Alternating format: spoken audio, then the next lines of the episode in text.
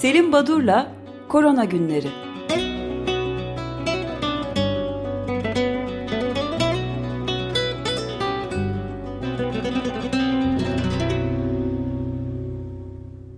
Günaydın Selim Badur, merhabalar. Günaydın, günaydın efendim. Günaydın. Eş, Robi, e, herkese iyi e, haftalar dileyerek başlayalım. E, sizin vermekte olduğunuz hoş haberleri sürdüreyim ben de koronavirüs açısından. Bu sabah itibariyle dünyada 596 milyonu geçen olgu var COVID-19 ile ilgili. 6.4 milyon kişi yaşamını yitirdi. son programdan bugüne ortalama günde 827 bin e, olgu eklendi listeye. E, dünyadaki e, son bir ay içinde 26 milyon e, COVID olgusu e, saptandı. E, Dünya Sağlık Örgütü'nün Pasifik bölgesinde geçen hafta sadece 7 milyon olgu. Niye bunu belirttim? Hani Pasifik bize uzak belki ama e, bu e, son bir hafta e, bir e, ay içindeki sayısal değerlere baktığımızda rekor kıran ülke Japonya. Japonya'da günde 250 binden fazla olgu var. E, hani hemen yanında Güney Kore'de de 150 bini aşıyor olgu sayısı. ve Japonya'dan sonra son bir ay içindeki olgu artışları ikinci sırada Amerika Birleşik Devletleri geliyor. Günde 200 binden fazla olgu. Güney Kore geliyor. Almanya ve Türkiye 5. sırada. Ee, tekrar e, üst sıralara doğru tırmanıyor Türkiye. Günde ortalama e, son bir ay için ortalama günde 41 bin olgu ile. Vaka sayısı açısından dünyada 5. sırada öyle mi Türkiye? Evet son bir aydaki artışlar açısından. Evet. Ve, e, bu bir gelişme tabii ilginç.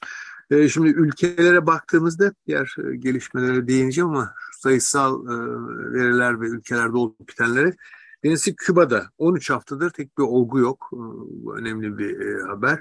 Bir de Güney Kuzey Kore. Şimdi e, Kuzey Kore pandemi başladığında 2020 e, yılının Ocak ayında hemen en erken dönemde Çin'de ilk olgular bildirildiğinde bu ülkeyle sınırlarını kapattı. Ve ilk olgu Güney Kuzey Kore'den 12 Mayıs 2022'de bildirildi. Yani aradan e, dünya bir buçuk yıl boyunca e, bu pandemiyle e, mücadele ederken e, Kuzey Kore'de herhangi bir olgu bildirimi olmamıştı. E, 12 Mayıs'tan itibaren e, bugüne dek 4.8 milyon olgu ve sadece 74 kişi yaşamını yitirmiş Kuzey Kore'de. Bunu niye söylüyorum? Çünkü e, geçen hafta sonunda e, Kuzey Kore pandeminin e, kendi ülkelerinde bittiğini ilan etti. Evet. E, çünkü iki Tekrar haftada, sıfıra düşmüş değil mi? Evet iki haftada olgu yok. E, Kim Jong-un kardeşi Kim Yo-jung e, bir suçlamada bulundu. Güney Kore'yi suçluyor. Çünkü Güney Kore e, uzun süreden beri bir takım balonlar atıyorlar. Biraz önce Özdeş farklı balonlardan. evet. Mongolfiye biraderleri balonlarından bahsederken. Balonlarla e, Güney Kore'nin salgına, e, kendi ülkesine salgına yol açtığını e, iddia etmiş. 2021 yılında bu tip uygulamalar yasak gelmesine rağmen Güney Koreli askeri kuruluşlar takım pro propaganda broşürleri, taşıyan balonları gönderiyorlar Kuzey Kore'ye doğru.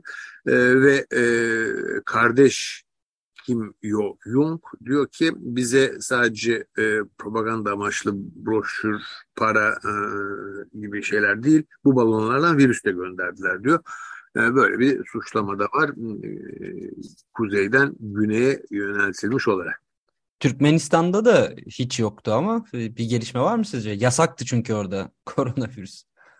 Yani e, bakmadım Türkmenistan'a şimdi ama bakar önümüzdeki programda Türkmenistan ve Türkiye Cumhuriyetlerde olup bitenleri madem sen bu kadar çok merak ediyorsun ülkeleri tamam söz oldu. Şimdi iklim e, krizi ve bu konudaki gelişmeler siz e, tabii farklı açılardan e, gayet e, ayrıntılı olarak değiniyorsunuz. Ama şu bulaşıcı hastalıklar yönüne biraz bakmakta yarar var. Çünkü NIH bu e, National Institute of Health onun bir bölümü var. National Institute of Environmental Health Science diye. Yani çevre sağlık bilimi gibi bir şey. Burada iklim değişikliği ilgili çeşitli maddeleri sıralamışlar, çeşitli gelişmeleri. Örneğin aşırı ısılar, sıcak hava dalgaları, yangınlar, kuraklık, soğuk dalgaları, abartılı yağışlar, su baskınları, kasırgalar gibi ya da deniz seviyesinin artışı. Bütün bunlar bulaşıcı hastalıkları nasıl etkiliyor?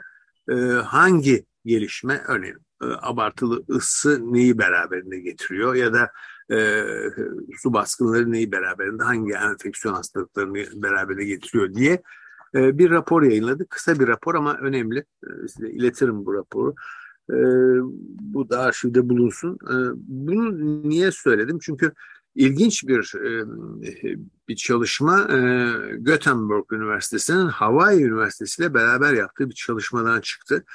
Bu kişiler e, iklim kriziyle beraber enfeksiyon hastalıklarının yüzde 58'inin artış göstereceğini bir modellemeyle saptamışlar. Yaklaşık 77 bin kadar çalışmayı derleyen bir meta analiz yapmış. Analiz. Ve diyorlar ki bilinen 375 e, insanlarda gözlenen hastalıktan 218'i iklim krizinden etkilenecektir artış gösterecektir. Şöyle çok e, önemli bir takım sayısal değerler. E, bunlar e, bir kenarda bulunmasında durmasına yarar var. E, ya, kesinlikle bir haber konusu bile olmuyor birçok yerde biraz evet, önce evet. değindiğimiz bir makalede de söylediğimiz gibi ama bundan daha önemli canlılar alemi için az sayıda e, haber oluyor aslında. Evet yani e, bu haber e, neyin haber olup neyin olmadığı konusunda gerçekten e, bir dram yaşanıyor aslında dünyada. Sadece iklim kriziyle ilgili değil, sağlık haberleri konusunda da buna dönem dönem değiniyoruz. E, değinmekte ya da en azından böyle bir gerçekle karşı karşıya olduğumuzu bilmekte yarar var e, diye düşünüyorum. Neler abartılarak ön plana çıkartılıyor ama daha çok neler gizleniyor ya da söz edilmiyor. Bu önemli bir konu. Şimdi birçok açıdan bu iklim krizi ve enfeksiyon hastalıkları dedi. Hemen buna ait iki çalışma var bu konuyla ilintili olarak. Bir tanesi Şimdi yeni bir takım virüsler ortaya çıkacak, e, yeni bir takım pandemiler gelecek e, deniyor hep. E, ama bu konuda yapılan çalışmalardan bir tanesi ilginç. Yarasalarla ilgili her yıl on binlerce kişinin yarasalardaki koronavirüslere maruz kaldığını gösteren bir çalışma. Bu da gelecekte bir başka koronavirüs pandemisi ya da salgını riskini arttırmakta. Şunu unutmamak lazım muhakkak ki bu modellemelerle yapılan çalışmalar her zaman doğada olup biten yani gerçek hayat verileriyle örtüşmüyor. E, modellemeler genellikle genellikle demeyeyim de büyük e, ıslıkla biraz daha kuramsal kalıyorlar, teorik kalıyorlar. E, bu e, unutulmamalı. Ancak Yapılan bir çalışma var. 500 ee, milyon kişinin Çin'de yaşadığı bir bölge, yaklaşık 5.1 milyon kilometre karelik bir alan. 26 yarasa türü bulunmuş bu bölgede. Bu bölgede olup bitenler incelenmiş ve kaç kişinin e, bu bölgede yarasalarla temas ettiği hesaplanmış. Her yıl yaklaşık 66 bin kişi e, yarasalardan geçen virüslerle enfekte oluyormuş. Bunların büyük çoğunluğu insanlarda replike olmayan ve hastalık oluşturmayan virüsler. Ama e, yoğunluğu yani e, yarasalarla ve yarasaların ta- taşıdığı etkenlerle temas oranına baktığımızda yani insan için tehlikeli olabilir bir insanlar arasında yayılacak bir virüs de bu yoldan geçebilir ve bu ciddi bir sorun yaratabilir. Bu önemli bir e, bilgi. Tabii sadece yarasalar değil e, virüsleri taşıyanlar. Buna ait yeni bir bulgu Çin'den bildirildi. Çin'de yeni bir Henipa virüs e, grubundan virüs saptandı. Langia virüsü adı e, yeni isimlendirildi. 35 kişide e, özellikle ateş, yorgunluk, kas ve baş ağrısı, öksürük, iştahsızlık, bulantı gibi belirtilerle seyrediyor. Daha önce keçilerde ve köpeklerde saptanmıştı ancak ilk kez insanda saptanıyor ve büyük olasılıkla bir kemiriciden e, ve e, olası taşıyıcı da kır fareleri denilen bir tür kemiriciden insana bulaştığı e, düşünülüyor. E, buna ait bulgular var, bilimsel veriler var. İnsanlar arasında henüz bulaş oranı çok düşük. Yani insandan insana geçmiyor ama bu özelliği kazanırsa eğer e, ciddi bir sorun e, kaynağı olabilir bu Lankia virüsü. E, kısacası aradığınız zaman hep yeni virüsler, e, yeni bulaş yolları, e, böyle yeni e, riskler e, ortaya çıkıyor. Hendra ve Nipah virüsüyle aynı e, aileden Lankia virüsü. E, bu ailede kızamık, kabak kulak ve diğer solunum virüsleri de var. Bu da bir kenarda durmalı herhalde diye düşünüyorum. E, demek ki aradığınız zaman yeni yeni virüsler ortaya çıkıyor. Evet, evet peki Selim bu... Bey... Evet. Ben, ben, bir ufak ufak bir soru soracaktım da bu aradığınız zaman bu Araz bahsettiğiniz araştırma mesela Çin'de yapılmış e, demiştiniz. E, mesela Türkiye'de de aslında yarasalar var, başka yerlerde de var. E, biz şu anda e, işte bu son tartışmalardan sonra daha çok Çin yarasalar vesaire diye konuşuyoruz ama sadece oraya özgü olmasa gerek herhalde değil mi? Yani yarasalar dünyanın elbette, çok elbette yani neden Çin'den bahsediyoruz? Evet. Neden Çin'de yoğunlaşıyor. Bu tip e, özellikle solunum yolu enfeksiyonlarına yol açan virüslerin kaynağı ya da e, salgınların ortaya çıkışı çok kalabalık e, bir nüfus. Çok fazla bir arada yaşayan insan nüfusu söz konusu ve aynı zamanda çok farklı hani batıda görülmeyecek kadar farklı hayvanlarla ilişkiler var. Yani domuz çiftlikleri, tavuklar bir arada yaşıyorlar ve e, buradan bir dizi e, harmanlanacak konak sayısı çok fazla. Virüslerin e, insan teması, hayvanlarla temas, hayvan pazarları ve o kalabalık bütün bunlar tabii daha kolaylaştırıcı faktörler. E, o nedenle e, oradan çıkıyor. Yoksa dediğiniz gibi hani biz yarasalardan, dinde yarasalardan örneğin kuduzun buluşma, e, bulaşması özellikle Amerika Birleşik Devletleri'nde mağaralardaki yarasalardan bu tarz bulaşlar olduğunu biliyoruz. Orada yapılmış, Amerika'da yapılmış çalışmalardan da buna ait çeşitli e, verileri e, görmek mümkün. Ben bir de şeyi soracaktım izninizle yani e, şey bu insanların doğal yaban hayatı doğa, doğa habitatına giderek daha fazla müdahalesi sonucunda bu şeylerin de çok artmakta olduğu evet. bir durum var ve bu son derece ciddi sorunlar yaratacağı benziyor. Yani son geçen ne zaman yapılmıştı tam birkaç yıl önce e, Orta Avrupa'da doğa doğa koruma alanlarında uçan böceklerin kitle halinde ölmekte oldukları, yok oldukları ortaya çıkıyor. Yani 10 yıl içinde bu araştırma gösteriyordu ki e, böcek biyokitlesi üçte iki oranında 10 yıl içinde üçte iki oranında yok olmuş bu pestisitlerin kullanımı, böcek öldürücülerin kullanımı dolayısıyla ve bir de daha da sıcak bir dünyada. Yani bu çok son derece ciddi bir şeye işaret eden durumlar var. Biz de tam 100. yıl dönümünde bugünden başlayarak e, Bambi e, romanını tefrika edeceğiz. 100 yıl önce tefrika edilmişti Felix Zalte'nin romanı dünyada hayvanların e, kahraman olduğu, insanların da korkulacak bir düşman olarak ele alındı. İlk kitap hayvanların konuştu. Her gün saat 9 e, 9.55'te e, Açık Radyo'nun açık, açık gazetenin içinde Bambi'yi yayınlayacağız. Eraslan okuyacak. Çok güzel. E, tabii sadece pestisler değil bir önce e, sizden duydum Fransa'da, Provence'da e, Ağustos böceklerinin ortadan kaybolduğu. Evet. Şimdi bu yeni virüsten bahsettim Langia'dan ama e, ben yine e, daha e, koronavirüse odaklanayım. E, bu varyantlar e, neleri biliyoruz? Biz en son omikron varyantı, onun BA1, 2, 3, 4 ve 5 tipleri ama bir sürpriz var e, Hindistan'dan BA275 e, ve e, Dünya Sağlık Örgütü'nden önce sosyal medya bu yeni varyanta bir isim verdi. Nickname gibi. Müstehar mı e, denir herhalde? Na, namı müstehar evet. Centaurus adı. Şimdi Omikron'dan sonra Centaurus çıktı. E, dünyada 20 ülkede var ama Hindistan'dan çok fazla olgu bildiriliyor ve Omikron'un bilinen bu BA4 ve 5 varyantının e, sayısını geçmekte Hindistan'da. e, yaklaşık e, son olarak Hindistan'dan dizi analizi, sekanslama yapılan yani varyantın e, hangisi olduğunu saptama çalışmalarının bin tane virüsün üçte ikisi BA275 yani Centaurus e, olduğu saptanmış. E, BA5'ten çok daha kolay, hızlı yayılıyor. E, bir omikronun bir alt varyantı yeni 9 tane mutasyonu var. E, özellikle antikorlardan kaçma ve e, çok daha hızlı reseptöre bağlanma yani kolay e, yayılmayı sağlayacak e, bir e, etki, mutasyonlara sahip etken.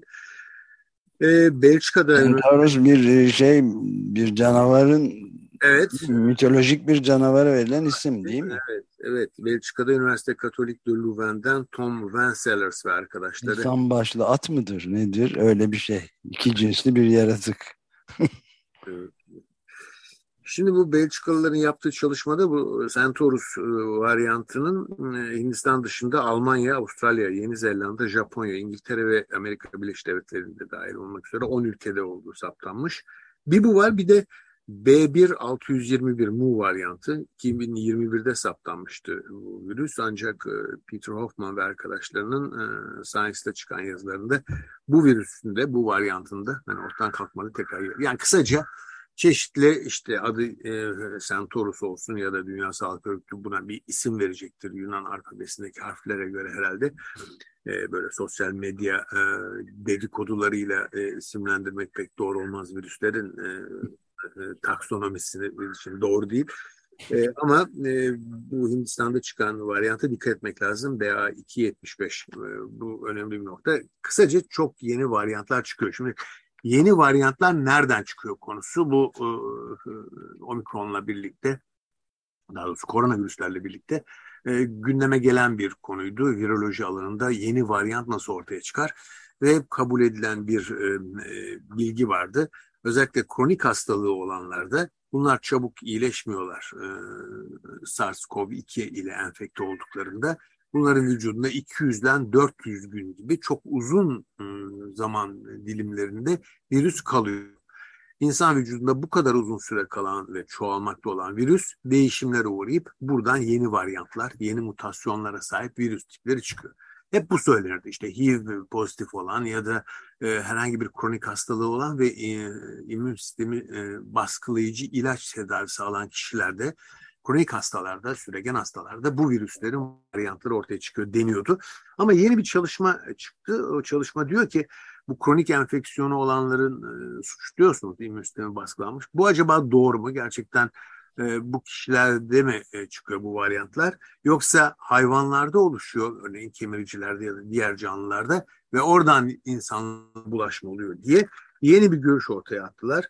Ee, ve e, yazı e, aslında biz yeni varyantların nereden ortaya çıktığının e, nasıl oluştuğunu henüz tam olarak bilmiyoruz ve bilecek miyiz acaba? Bundan da kuşkularımız var diyorlar özellikle bu spike proteindeki mutasyonlarla ortaya çıkan işte delta, omikron ıı, ya da son işte bahsettiğimiz Centaurus ıı, gibi e, mutantların farelerde bulunan e, koronavirüslere çok benzediğini ve fareden insana bulaşmış olabileceğini yani sonuçta e, benim bir süreden beri düşündüğüm ve insanların herhalde e, tartışması gereken bir konu diyorum. E, 21. yüzyılın e, içinde bilimin, teknolojinin ne kadar çok geliştiğini görüyoruz.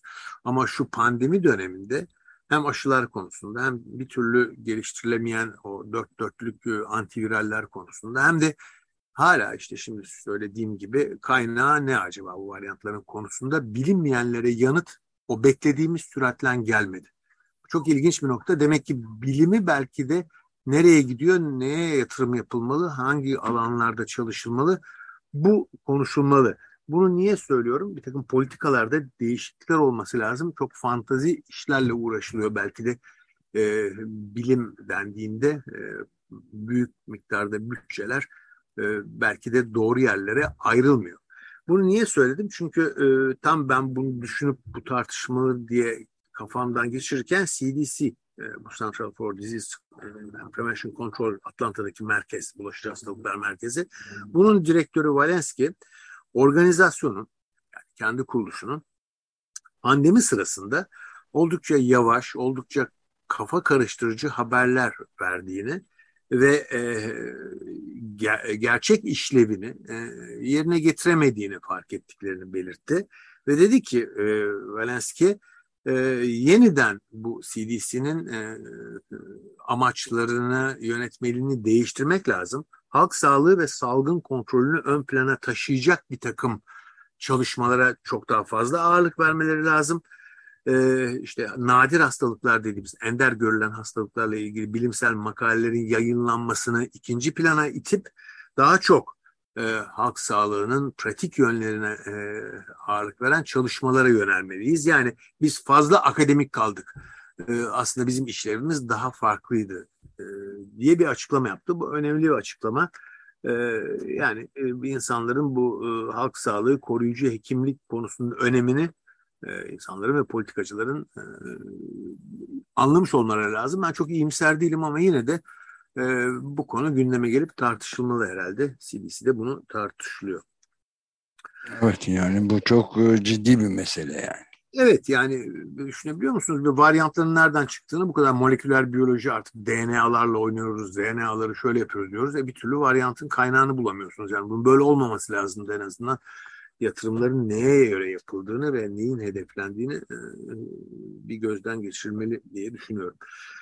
Şimdi Nature dergisinde yayınlanan bir haber var. E, Türkiye'de olmadığı için, Amerika'da olduğu için hep bizde öykünlenen bir e, konudur. Paxlovid tedavisi. Aman da bu Paxlovid Türkiye'de olsa antiviral e, tedavi de çok iyidir gibi.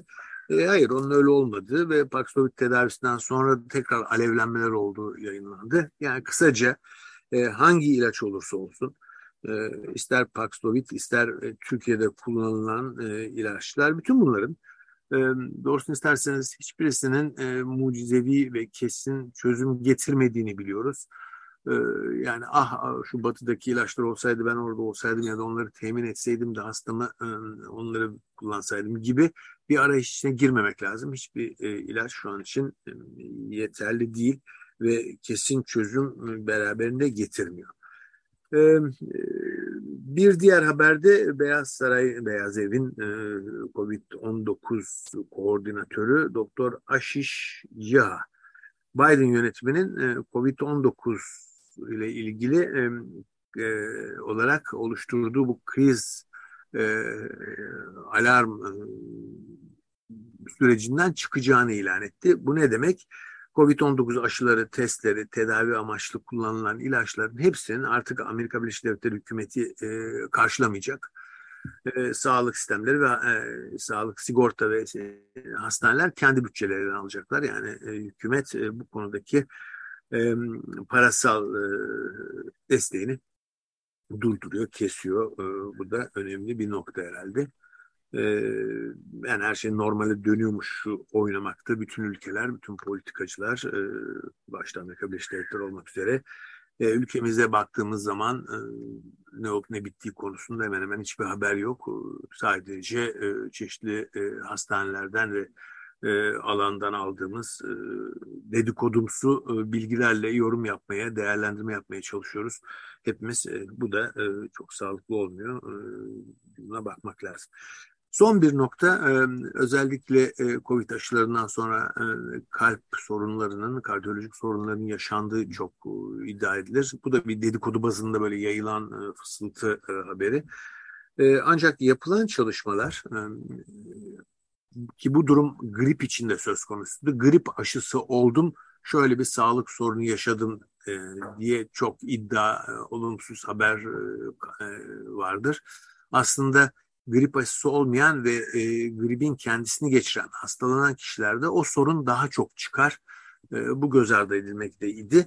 Şimdi bu e, pandemi e, sürecinde de COVID-19 aşıları değil de e, COVID'in kendisini geçirenlerdeki e, miyokard gibi e, kalp kası iltihabı ya da diğer kardiyolojik sorunlara bakılmış ve Nature Medicine'de çıkan bir makalede COVID'e bağlı yani hastalığı, geç, hastalığı geçirdikten sonra ortaya çıkan kardiyolojik sorunlar e, kesin yüzde on üç, e, olası yüzde kırk bir, toplam yüzde elli dört olguda yani COVID geçirenlerin yüzde elli dördünde kalbinde şöyle ya da böyle kardiyolojik sorun olabiliyor. Bazısı çok hafif, geçici bir süre için, bazısı daha kalıcı. Bu çok büyük bir rakam. Ee, ve bunun nedeni işte virüsün endotel hücrelerine girişiyle açıklanıyor. Ee, orada çeşitli pıhtı oluşumu, e, yaklaşık 150 bin kişilik bir seri e, her türlü kalp sorunu, aritmi, inflamatuar kalp hastalığı, iskemik kalp hastalığı, tromboz, diğer kalp sorunları incelenmiş ve e, e, bu durum ortaya konmuş. E, yani e, uzun vadede COVID'den sonra çok e, farklı sistemlerde e, işte bir tanesi belirttiğim gibi önemli bir sistem, e, kalp damar sistemi. Ama diğer sistemlerde de nörolojik bulgularda olduğu gibi COVID geçirenlerde uzun süreli bir takım e, ortaya çıkıyor. Bu long COVID konusu ilginç bir konu. Bu konuda tanımlanması için long COVID nedir tanımını bile e, bu konuda dahi e, insanlar bir konsensüse, bir fikir birliğine varamamış durumdalar. E, ama bilinen bir şey var ki Hollanda çalışmasıyla COVID geçirenlerin 8'de birinde 5 Ağustos'ta Lancet'te yayınlanan bir makale Hollanda çalışması 8 kişiden biri long covid'e yani uzun soluklu covid'leri sorunları yaşayacaklar. Bu da ilginç bir nokta. Yani kısaca dünyanın farklı bölgelerinden değişik haberler geliyor. özellikle Amerika'da olsun, Avrupa ülkelerinde olsun, ülkemizde olsun Covid sanki bitti gibi bu pandemi yaklaşılmakta. Ama öyle değil durum. Olgular farklı coğrafyalarda, farklı dönemlerde birdenbire yükselişe geçiyor. Her ne kadar aşılanan kitle yeterli değilse de aşılar sayesinde yine de hastalık daha hafif geçirilse de ki bu bilinen bir gerçek, bu olumlu bir gelişme yine de bu sorun bitmiş demek, bitmiş gözüyle bakmak pek doğru değil. Çok yanlış olur evet. Ee, ben burada durayım. Maymun çiçek virüsüne ait bir iki haber verecektim ama vakit kalmadı herhalde. Onu da önümüzdeki haftalarda konuşuruz. Maymun çiçek e, olgusu e, en azından şunu söyleyeyim. ilk kez insandan bir hayvana bir köpeğe bulaştığı saptandı.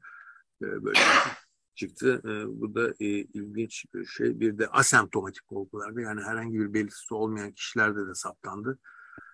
Bu da önemli bir bulgu, yeni bir bulgu. Olgu sayısı da dünyada 42 bine yaklaştı. 94 farklı bölgede maymun çiçek hastalığı görülüyor. Peki. Peki çok teşekkür ederiz. Ve iyi yayınlar. sonra görüşmek üzere. Hoşçakalın. Görüşmek üzere. Teşekkürler.